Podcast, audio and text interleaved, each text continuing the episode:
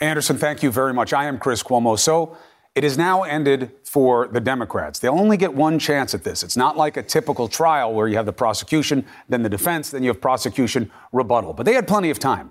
3 days, nearly 24 hours making their case. They used all of it. How did they do? Did they get the job done? Let's bring in our power players. We do have Manu Raju, who's monitoring the scene. You saw him there at the proceedings. He's with us, but you see the people at the table. And we'll start with Jeffrey Toobin. You've watched just about every minute of this. There is one question that will have to be answered. Is what the Democrats laid out, mostly in the form of Adam Schiff, do you think it was enough to persuade those who have open minds on the right? In the best lawyerly tradition, let me not answer your question directly. Yes, it was enough. I thought it was an absolutely brilliant performance by Adam Schiff. I thought it was really just almost old-fashioned in the strength of his oratory, most of it extemporaneous, especially towards the end. I mean, it was really a remarkable performance, very substantive. Do I think it will succeed? No, I don't. I don't think there will be 4 votes for witnesses. I don't think there will be anywhere near 67 votes to force the president out of office. But I thought Adam Schiff did as good a job as could be done, better than I thought. I thought he made the case better than the case could be made. But I don't think it's going to be. Help me understand that. How did he make the case better than you thought it could be done? Because particularly at the end there, in the last half hour of his remarks, I thought he anticipated all the arguments you're going to hear from the White House lawyers over the next 3 days and convincingly refuted all of them. And also, I thought the way all the House managers went about their business. I mean, this was an enormously substantive presentation by the prosecutors here. It was not, except at the very end, heavy duty on the oratory. But, the way they used the testimony, particularly the audio and video excerpts that they used, the way they used the president's own words against him, which was by far, I thought, the most effective thing they had done. But the way they used the documentary evidence that they had, obviously, they did not have all the evidence. Or how did they do with that issue of what they had versus what they did not have and why they didn't have it? Right. Well, they went in with an unusual challenge. They went in there saying, A, this case is overwhelming enough to force the president out of office, and B, we need more evidence. Right. And that is an intuitively difficult argument to make, but I think they made it. I mean, I think given the testimony that they had before in the Intelligence Committee, given the documents that were available to them, I think the case for abuse of power and for contempt of Congress, which are the two articles, it's overwhelming. It is overwhelming. The idea that the president did anything other than what he's accused of, the idea that he did not go to the president of Ukraine and not just in that one conversation, but in an entire initiative where he said, you are not getting the $390 million. You are not getting the meeting with the president unless you get dirt on Joe Biden.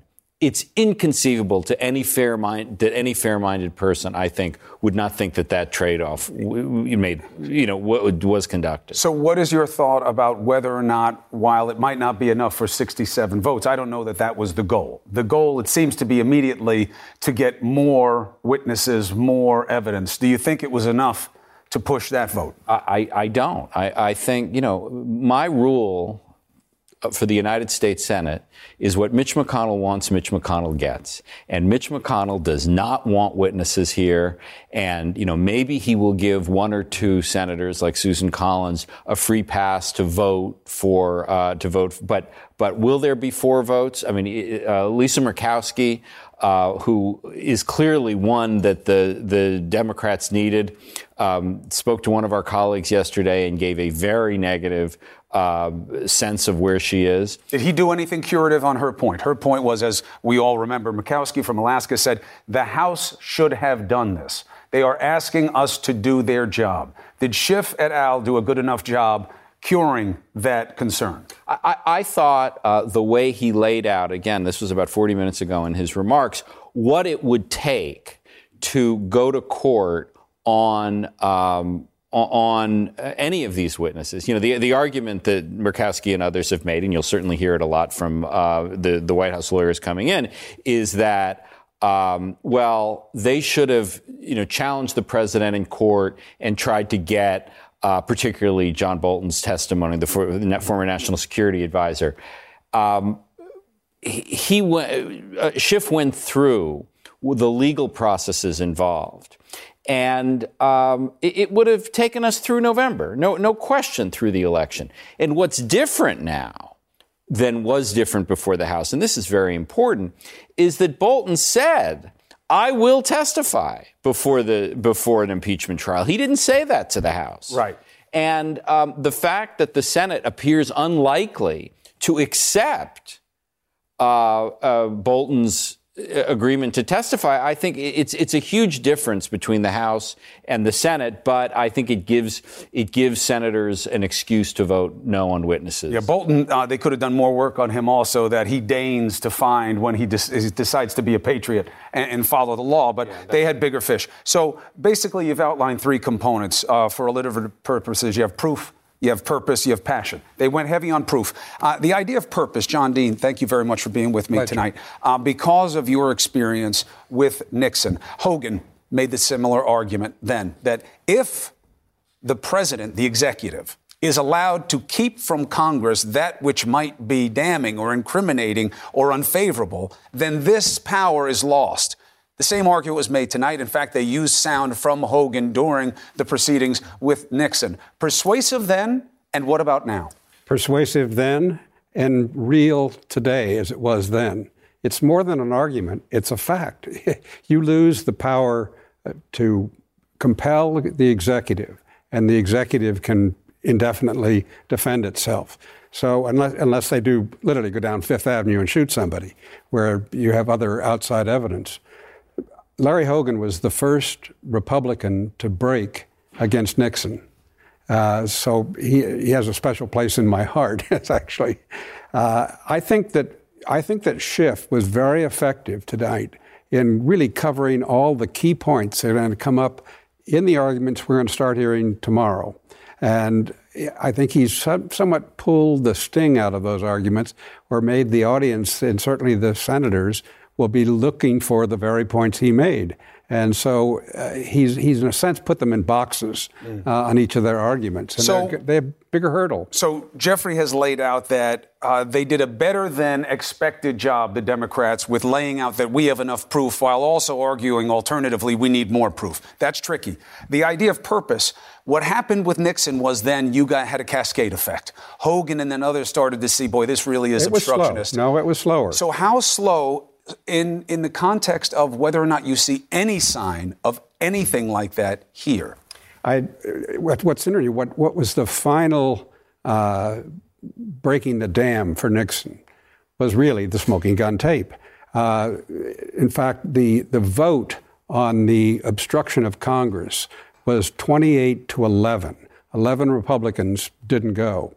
About 10 did. So that was the last one. It was the weakest of the articles, of the three articles against Nixon. The articles had already really come out of the House. The House had voted, and they were on their way to the floor when Nixon resigns. So what happened is the leading conservative on the committee heard the smoking gun tape, Chuck Wiggins. Right. He said, this is obstruction of justice, and this is a mammoth lie. He's lied to us all, and I'm going to go back and tell my Conservative caucus, this is obstruction. So there was a massive lie that literally shook the foundation of what they thought they knew. Right. And obviously, I have all of you here because I need you. So exchange as you will. They used you also, Professor, on this same point of purpose. There are things they didn't mention today that seem to dovetail to what each of you have laid out. In my hand, I have a bunch of correspondences back and forth between this Belgian guy who we don't know, who was supposedly surveilling or faking surveilling the ambassador that was sent through this lobby creature from the Trump Hotel, Hyde, to Lev Parnas. They haven't seen it. They haven't reviewed it. They don't even know what it means. Today, there was reporting, Professor, that the president looked at Lev Parnas. Lev Parnas reported to him the problem with the ambassador is she's saying you're going to be impeached and for everybody to wait, not to do anything. And he said, get rid of her, fire her. The president looked America in the eye, looked these senators and promised them he didn't know Lev Parnas. He doesn't know what he does. That tape proves he lied. As you teach in your classes, falsus in uno, falsus in omnibus. If you are lying about the seminal fact of knowing one of the key figures, you must be assumed to be lying about it all. They didn't even discuss it. They don't even know about it. Is there anything impressive enough to shake them free? Well, everything we're hearing is that the answer to that is no. But when I without even reviewing it, see, that's the trick. But without even reviewing it, I thought one of the things that Congressman Schiff and certainly all the House managers were trying to do throughout, but Congressman Schiff near the end really was trying almost comprehensively and forcefully to do this, and that is to give the Republicans nowhere to hide. He was trying to take away every possible place they could go to hide and justify their vote. So he presented the facts. The facts included the fact that the president is not a man of his word, as this counsel said. And that's not news to anybody who sits in the Senate right now. The tapes, the videos, everything points in one direction. So the facts are not going to help them. Take that away. What about history? Well, history is not going to help them either, because if you look at the history of impeachment, it really does support using abuse of power as a basis for impeachment. So what else is left? Schiff said, what about patriotism? He really went hard on that as well and said, so he was taking every place they could go to try and hide behind to justify their vote to acquit. And what he leaves them with, I think, is essentially their loyalty to the party and may some amorphous things we'll probably talk about in a minute, like executive privilege, which I think are being abused here. But it's harder for them to hide. Also, today, the focus today was on Article 2, which was the article that says obstruction of Congress. And again, today, I thought the point that was brought home so well was that if you say what the president has done here in terms of not responding to any document requests, any subpoenas, any permission for witnesses. And if you say that's okay, you are essentially neutering the impeachment clause itself, because Congress can investigate the president if the president completely refuses to cooperate. And that's a chilling thought. I mean, that is I'm not fond of, sky is falling and, Chicken Little type analogies. But, if the president has absolute freedom to refuse to cooperate in any way with an impeachment investigation that deals with his conduct as president, how can you ever impeach a president? Is that what has happened here? I think that's if that article is voted down, as it certainly will be. I think it is. I think it's that's a chilling thought, independent of the abuse of power. Just the procedural aspect of a president saying, I'm not going to allow an impeachment investigation. That's a chilling thought. Another chilling idea. It was a very effective argument when they pointed out, it was Schiff that said, it could be you, like me, who's attacked by this president when talking about Yovanovitch, how she had been attacked by the president. And it made me think about everybody in the media.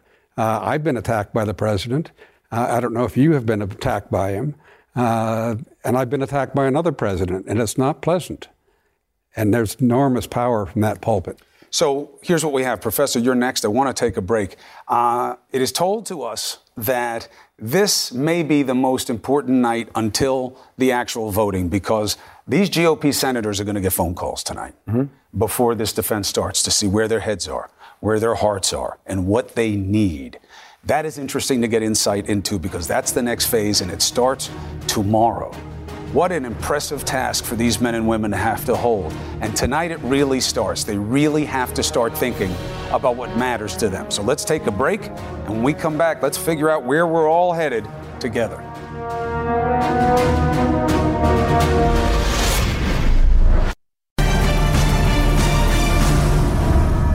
obviously, like everything in the law and politics, you can argue it two ways, but it's hard to say that Adam Schiff and the rest of the Democrats were not surprisingly effective. And that means that this is not a story about them succeeding or failing. The onus is not on them. They did their job. It's on the Republicans to justify not responding to clear facts about what happened, why it happened, and how they've been lied to and how they've been closed out by the president in this process. So let's see how that process is going, that rationalization by Republicans. Manu Raju is up there. What are you hearing? Because unless you reject the premise, the Republicans are the ones who are going to have to explain their position. The Democrats had the proof. They had the purpose. They had the passion. This is about the Republicans now. Yeah, and they're waiting to hear what the president's defense is and expect a lot of them to get behind what the president's team will say starting tomorrow. But I can tell you, Republicans who are coming out of the chamber right now are expressing their concern, their outrage, if you will, to comments made by Adam Schiff at the end of his remarks when he was referring to a report by CBS News saying that the White House had warned Republican senators that they crossed the president on impeachment. Their heads would be on a, quote, pike. When I was in the chamber when Adam Schiff said that, Susan Collins, for one, who is a key swing vote, she shook her head repeatedly. She said, that's not true. That's not true. Other Republican senators did the same. And just moments ago, Lisa Murkowski, another senator we are watching very closely, who is not ruled out supporting subpoenas for witnesses, came out and she told reporters, I thought he was doing fine. She said she thought he was doing fine until the Pike comment. And this one, she said, quote, that's where he lost me. Now, what does that mean for votes? We don't know yet. She didn't say if she would oppose some witnesses for vote subpoenas for witnesses, for documents. And we don't know if the four votes are there for getting to that point. Other senators, including Rob Portman of Ohio and Shelley Moore Capito of West Virginia, neither of them would comment about whether they would go forward, support subpoenas, saying that they needed to hear the president's team first. But it's pretty clear that Adam Schiff towards the end of that argument did not make the Republicans happy. Now, it's similar to what we heard earlier in the week when Jerry Nadler, the House Judiciary Committee chairman, suggested that the Republicans' opposition to moving forward on subpoenas for witnesses and documents amounted to a cover-up, suggested it could be treason, treachery, and that angered Republicans too, including Lisa Murkowski at the time. The next day, she came out and criticized that comment as well. Now, the other side of the coin say, well, maybe Republicans are just simply looking for an excuse to vote against these matters by pointing to something that was maybe not a bit off, maybe a bit off color, not out of line of what the criticism is leveling on both sides. But nevertheless, that is what they're pointing to right now. And this is a crucial moment, Chris, as you know, because Mitch McConnell needs every vote he can get to make sure he does not lose more than three votes and ends this trial as soon as next week. And at the moment, it appears the Democrats don't have those votes. They still have some work to do, Chris. Well, all right. Hey, Manu, thank you very much. What do you got? Can I just say one thing? Manu. Give me a break. Oh. I mean, the idea, no, as usual, Manu is like a dead on. I'm sure, you know, he is exactly right in, you know, these poor Republican senators getting the vapors because Adam Schiff was too mean to them. But the idea that they were going to vote for witnesses, but because Adam Schiff said a mean thing, they're not going to vote for witnesses. I mean, I just think that is... Go ahead. They may have learned something from the President of the United States, and that is to say, if you can't defeat a message, if you can't come up with facts as an alternative, just go after the messenger. Just demean the messenger. Right, yeah. So if the Republicans are looking for, I said earlier, nowhere to hide, I was maybe slightly mistaken. There is one place they can go, which is they can do exactly what they're doing, which is say, oh, I'm going to blame Adam Schiff for my vote to acquit. But here's the problem, and you guys weigh on in this. We also have Asha Rangappa and Andrew McCabe listening by. We'll bring them into the conversation now. Thank you for joining us as well. The idea of perfunctory deference, I need to listen to the other side. That sounds good. I say it's inaccurate in this case, because whether or not you need witnesses is not a function of what the defense is going to put out. It is solely a function of what the prosecution here, the Democrats, said they need, Jeffrey. If you're going to vote for more witnesses, it's going to be because they need them. The idea of the defense is going to prove to you that you don't need them is not satisfactory here, because, of course, they're going to say you don't need them. The threshold for the Republicans, they can say they're upset about the head on the pike. If they're surprised to have heard that now, they're not being honest. We've all been hearing it for weeks. It's been delivered in subtle forms and direct forms. And if they want to push back on that, that's fine. But they will still have to explain why they don't vote for the most obvious thing here, which is, I want to know what there is to know. Well, and you know, I think, you know, Democrats are sometimes not very good at messaging, but they have a very clear message here, which is, this is a trial. Let's hear the evidence. I mean, like, that's not a complicated thought. And the idea that the Senate is somehow limited by what the House came forward with, I mean, that's, first place, logically not true. And as the professor will inform us, is historically not true. Completely untrue. So the idea that they are going to vote without hearing any new evidence at all, I mean, it's outrageous on its face. Asha Rangappa, let me get you in here on this. The idea of the Republicans didn't like what they heard at the end because it made it seem like they were being strong-armed, and they said, no, none of that's true, and that maybe, as Murkowski suggested, they lost us on that. Do you buy that as a rationale? I don't buy that, because there's a fundamental difference between the second article of impeachment and the first one. And it goes to the difference that we have in the law between substance and procedure. The first is about the facts and whether it applies in this particular case as a violation of the law. But procedure here is really about Congress's power vis-a-vis the executive branch. This is about their ability as an institution to check the executive branch. Whatever they think of the substance of the arguments or the, you know, the claims made by the House managers, what they are really voting on with the second article is, do they want the ability to be able to have oversight, especially in its zenith of power in impeachment over the executive branch, or do they want to cede that, including, by the way, to future administrations, which may be Democratic administrations, who will be able to marshal the same argument? And so I don't buy it at all. It's a very weak argument, and it's basically saying we don't want to do our job or preserve the power of our branch of government. All right, let me take a quick break. When we come back, it is assumed that this is it for the Democrats. You won't hear from them again. It's not true. There's going to be another phase in this that we haven't talked that much about. We will when we come back, because it will be very important, because the defense is going to come out now and it's going to say things, many of which will demand rebuttal. How can that happen? We'll lay it out next. The Democrats have made their case.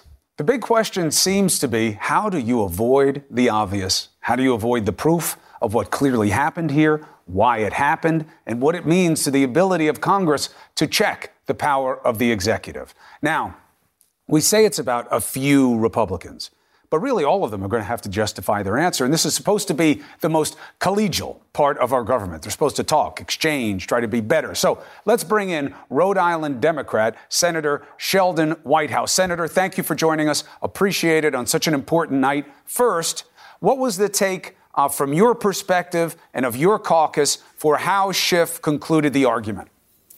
I think that Chairman Schiff's presentation through this very long ordeal has been at the very highest level of legal advocacy.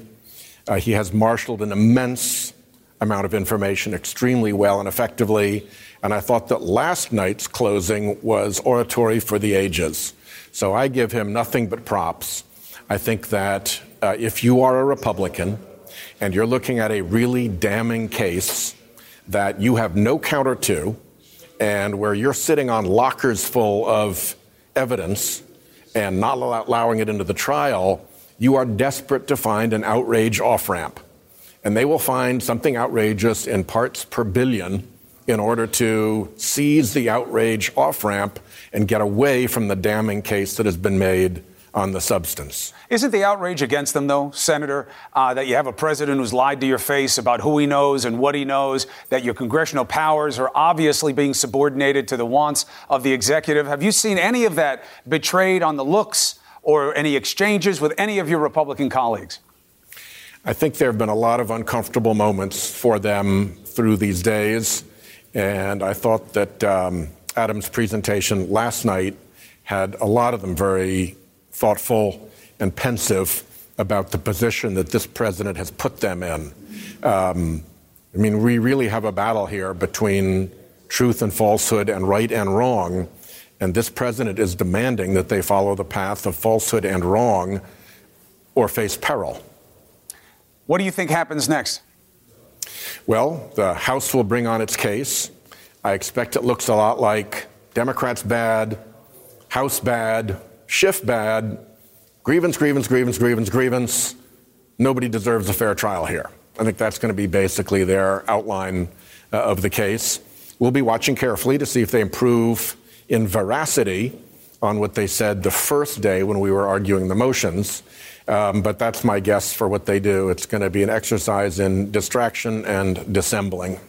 Senator, it's Jeff Toobin here. Can I ask you a question about what's an impeachable offense? That's going to be a big issue coming forward. You're probably going to have the pleasure of hearing from Alan Dershowitz about this.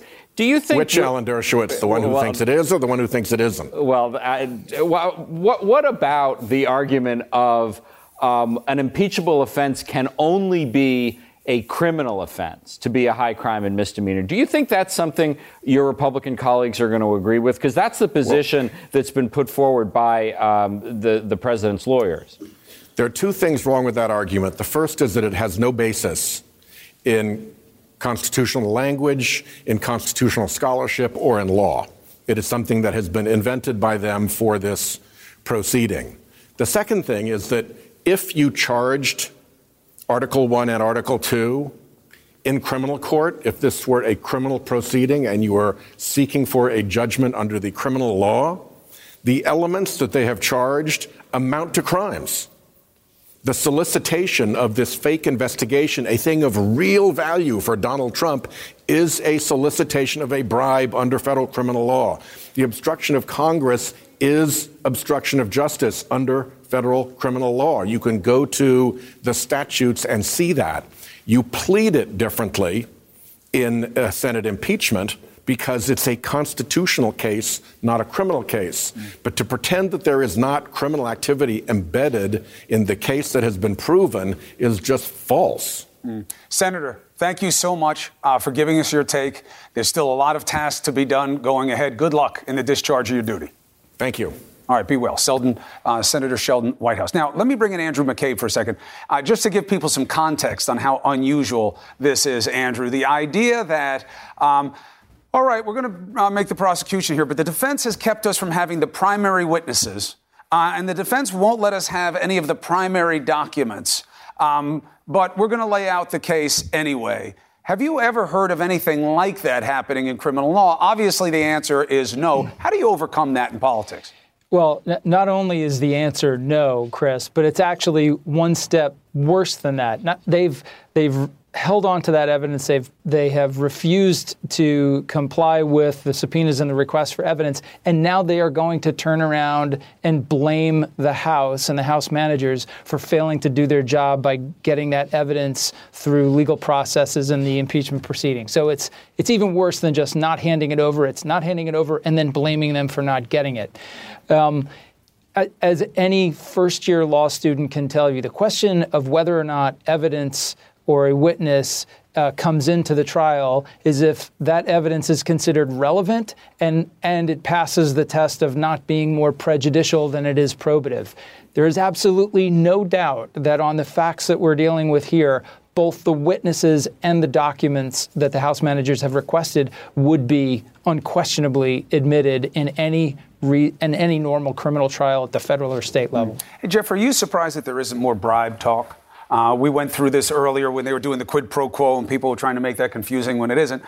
How is this not a bribe? Well, I actually was surprised that, the constitutional language is treason, bribery, or other high crimes and misdemeanors. So bribery is specifically mentioned in the Constitution, but in the articles of impeachment, they only speak of high crimes and misdemeanors. They do not use the word bribery, right, which was somewhat surprising to me. I guess they didn't want to get bogged down in the elements of the crime, but I do think it was a mistake because it is obviously something the framers were specifically concerned about. And as Sheldon Whitehouse, I thought, laid out very convincingly, this has all the elements of a bribe. But, of course, that language was written before they had a statutory bribery. Right, it was a common law bribery. But it's even worse if you go on common law bribery. Yes. It's even more obvious, you know, at least with corrupt intent and how we see it in the federal statute, as you all know brilliantly well, it can get a little tricky in terms of articulating intent. You don't even have that problem here in terms of going back to the founders. So in terms of how the Democrats feel they did, how they're positioned, let's get to the one who should know best, the minority leader in the Senate, Chuck Schumer, senator, of course, from New York. Senator, thank you for joining us on such an historic evening. How do you believe that your side presented the case? I think they did a fabulous job. They were strong. They were comprehensive. And something that's kind of interesting, when you get into the granularity of it, it is even stronger. I mean, I knew all these facts and had studied this for a while, but sitting there for 24 hours and getting it all laid out piece by piece. And I'll say one other thing, and I don't know where the Republicans will vote. We still have 8 to 12 Republicans who have not commented on witnesses and documents negatively at all. But for the Republicans, it's really the first time they've heard all this. I mean, most of them get their news from Fox News, which is at best very incomplete, leaving out the strongest parts of the case and often distorting. So you never know in these things, Chris, how things happen, but they made a fabulous effort. And I'll tell you one thing, the conclusion on witnesses and documents, as you know, 4 weeks ago, I wrote the letter to Mitch saying witnesses and documents. And I don't know how many Republicans will get on it. Maybe we'll get 4. It's a tough road, but it's not out of the question. But we have won the American public over on this. And they are overwhelmingly for the truth, a fair trial, and they know that that means witnesses and documents. You have now close to 70% of Republicans for it, and you know that. The Republican rank and file never. You have high 60s and over 70 in the most recent poll that people want more because it's obvious. You guys have not had the people at the top of the food chain and the documents that are necessary just today. We had reporting come out that the president, who has told everybody to their face he doesn't know Lev Parnas, he's reportedly on tape interchanging with Lev Parnas about the goal of the mission to get rid of the ambassador. How do you not want to know more? Yep. And so, look, you never know how these things are going to happen. These were powerful arguments. This is very serious stuff. You can feel the weight of history in that room to a decent extent. And, you know, the day before health care, we thought we'd lose. And all of a sudden, a few people rose to the occasion. There are 2 or 3 Republicans who I think have a greater than 50-50 chance to vote for some witnesses and documents, and we may get a few more. Who knows? Now, well, the reason I'm very happy to be talking to you tonight is because if anybody knows, you do. You know, recently, I think people have forgotten your reputation for knowing people on the other side of the aisle and having discussions with them. What does your gut tell you, Senator? Do you think that the pull of the proof is more than the pull of this president? That is a tough question. We all know that the president wants 100% loyalty, and he can be very vindictive when he has to be. We also know that people want to be where their publics are at, especially because I think in their hearts almost all of them know, not all of them, but about 2/3 of them know that we are right. So I can't give a prediction. We've always known it's going to be an uphill fight to win. We've always known that Mitch McConnell will not help us one bit, as this resolution that he put in showed. But we also know that we have a chance to get, we only need 4 Republicans, and we have a chance. I would say, is it more like than not? No. Is it out of the question? No. Well, just to put the stakes in a little bit more stark relief, so to speak. You're saying hold your head high. Yes. We should be holding our heads high. But the report is that the president said, I will put your head on a pike if you do not side with me on this. Now, Republicans are saying, oh, no, he didn't say that. But it sounds exactly like what he would say. How do you overcome that?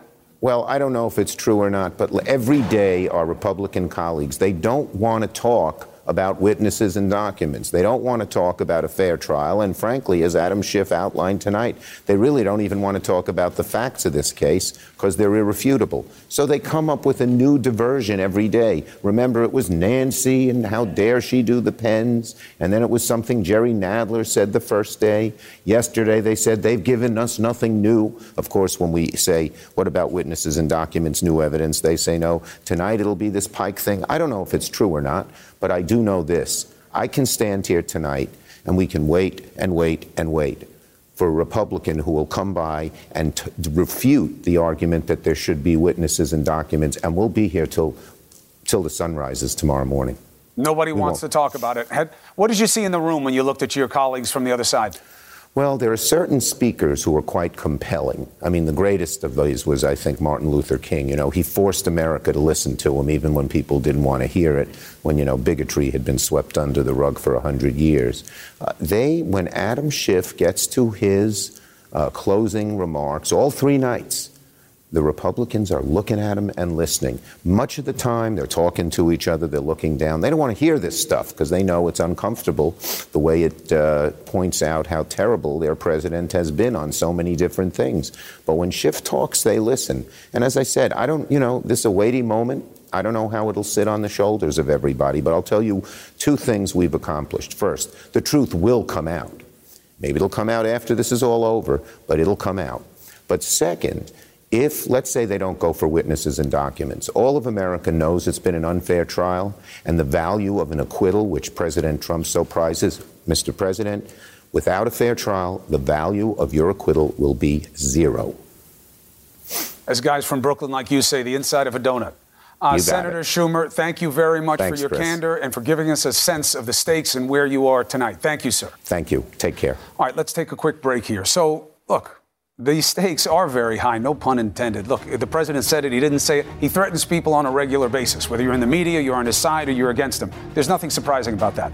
How will they process this? How will they deal with what should be obvious, which is what is obvious to you? 60-70% of the American people say, I don't know about acquittal, I don't know about removal, but I know I need to know more than I know right now. How will they deal with that? We'll get into that next.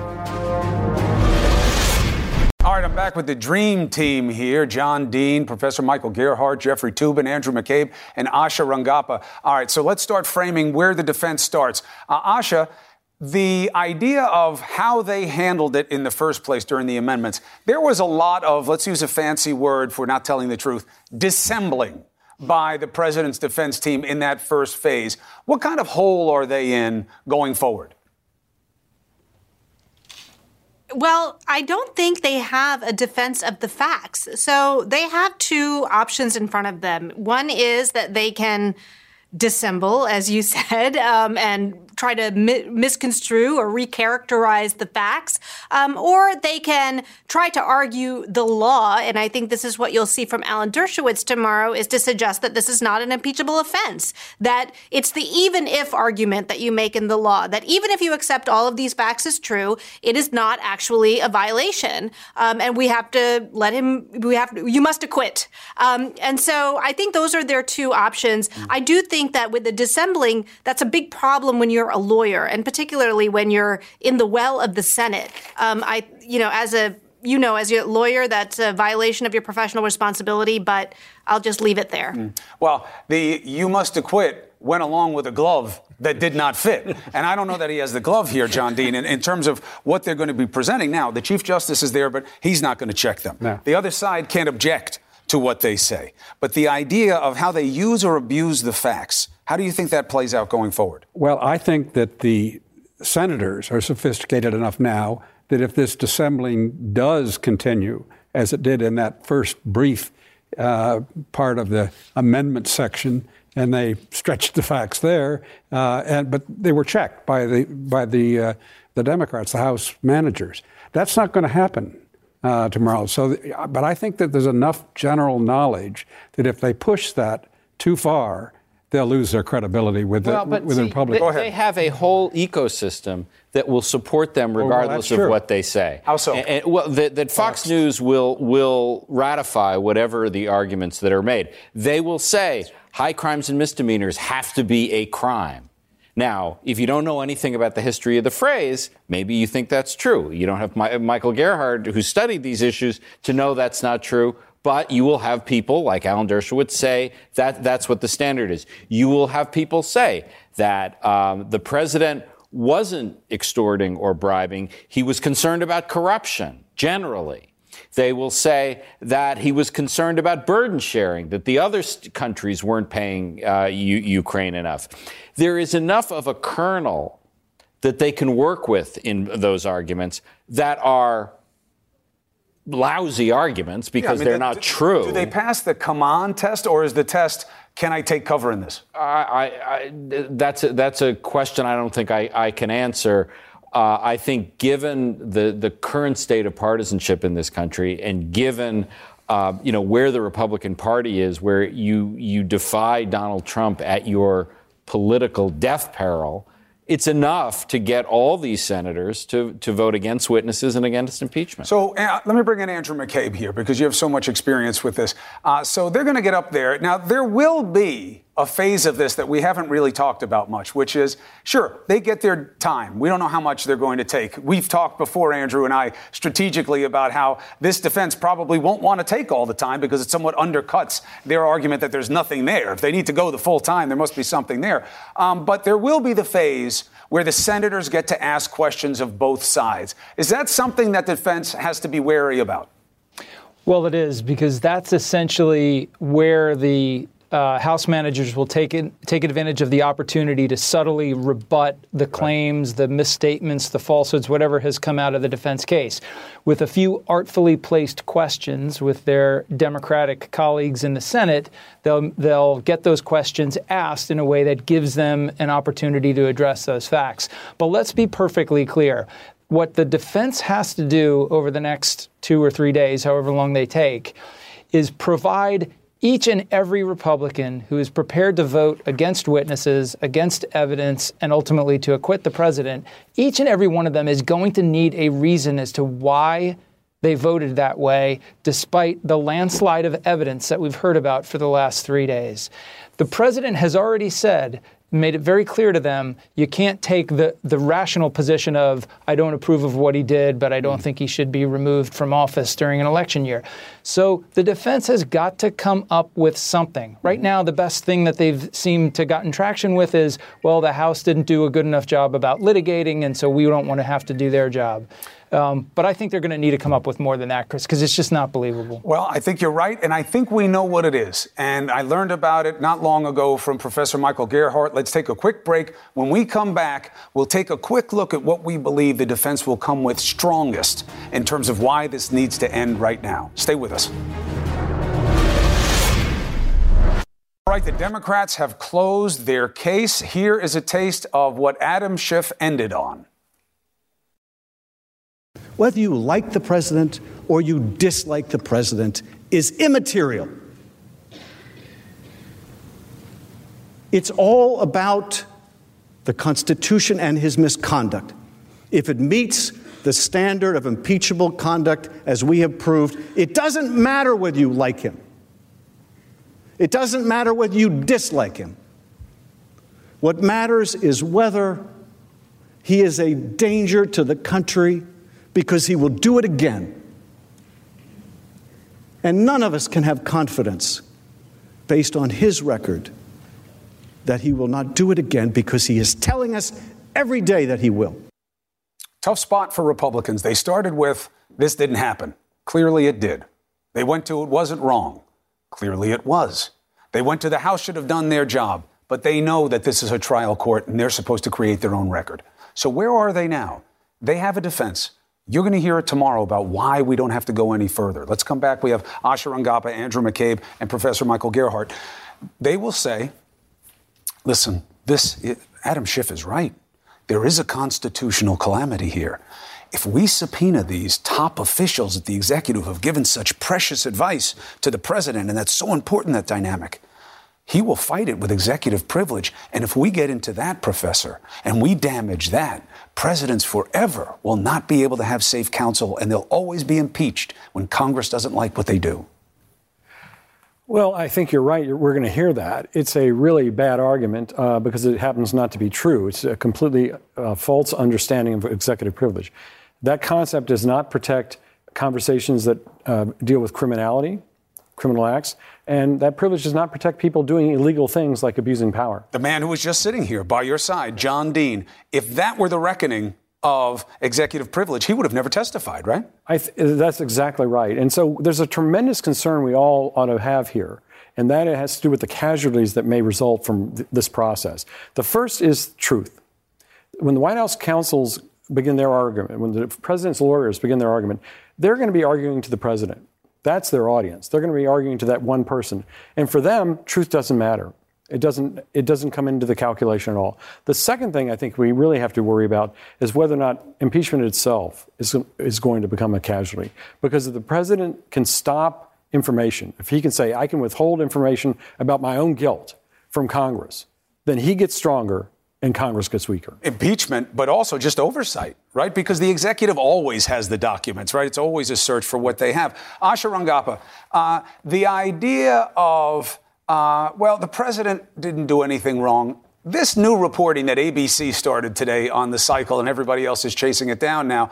He said he didn't know Lev Parnas. He says he doesn't know what he's about. He is on tape, reportedly, in conversation with Lev Parnas and other close advisors, where Parnas is telling him the perceived problem with the ambassador in Ukraine, saying he's going to be impeached. And he says, get rid of her, get her. He told you he doesn't know this guy. And there he is in conversation and planning with direct accent on this plot. How can he be believed? How can you not want more proof? Chris, this man has lied 16,000 times since he's become president. Yes, I mean, you know, is it shocking? I mean, I think that this is a whopper, and we should expect that what he has been saying is not true. I think that to go back to the executive privilege point, you know, I find it incredibly strange that members of Congress would want to protect the executive branch's ability to assert executive privilege, because executive privilege is essentially a way to shield conduct from congressional oversight. So this goes back to this idea of ceding their power. Right. And I will add that because executive power is really a way to carve out an area of the power of the executive branch from oversight, impeachment is by definition a congressional intrusion. Right. And so I think executive privilege has the lowest validity in this particular context. Well, I'll tell you, a lot of questions were answered tonight. Thank you, Andrew McCabe, Asha Rangappa. Thank you, Professor Gerhardt. John Dean and Jeffrey Toobin ran off to continue our coverage. This is a historic night. Thank you for watching. CNN Tonight with Don Lemon continues the coverage right now. Quality sleep is essential, and that's why the Sleep Number Smart Bed is designed for your ever-evolving sleep needs. So you can choose what's right for you whenever you like. Need a bed that's firmer or softer on either side? Helps you sleep at a comfortable temperature. Quiets their snores. Sleep Number does that. Sleep better together. J.D. Power ranks Sleep Number number 1 in customer satisfaction with mattresses purchased in-store. And now, save 50% on Sleep Number limited edition smart beds for a limited time. For J.D. Power 2023 award information, visit jdpower.com/awards. Only at Sleep Number stores or sleepnumber.com. Now streaming exclusively on Max, a new CNN Flash doc about the album that has Nashville talking, Call Me Country. Beyonce and Nashville's Renaissance. Watch it at max.com/callmecountry. Max subscription required.